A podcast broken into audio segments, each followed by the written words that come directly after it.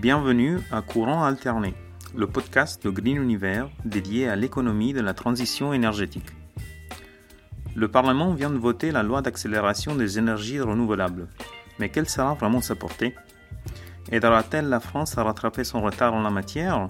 Ou finira-t-elle pour ralentir encore davantage le travail des développeurs? Je suis Jacopo Landi et aujourd'hui nous en discutons avec euh, Jules Nissen, président du CER, et Xavier Barbaro, euh, CEO de NeoN.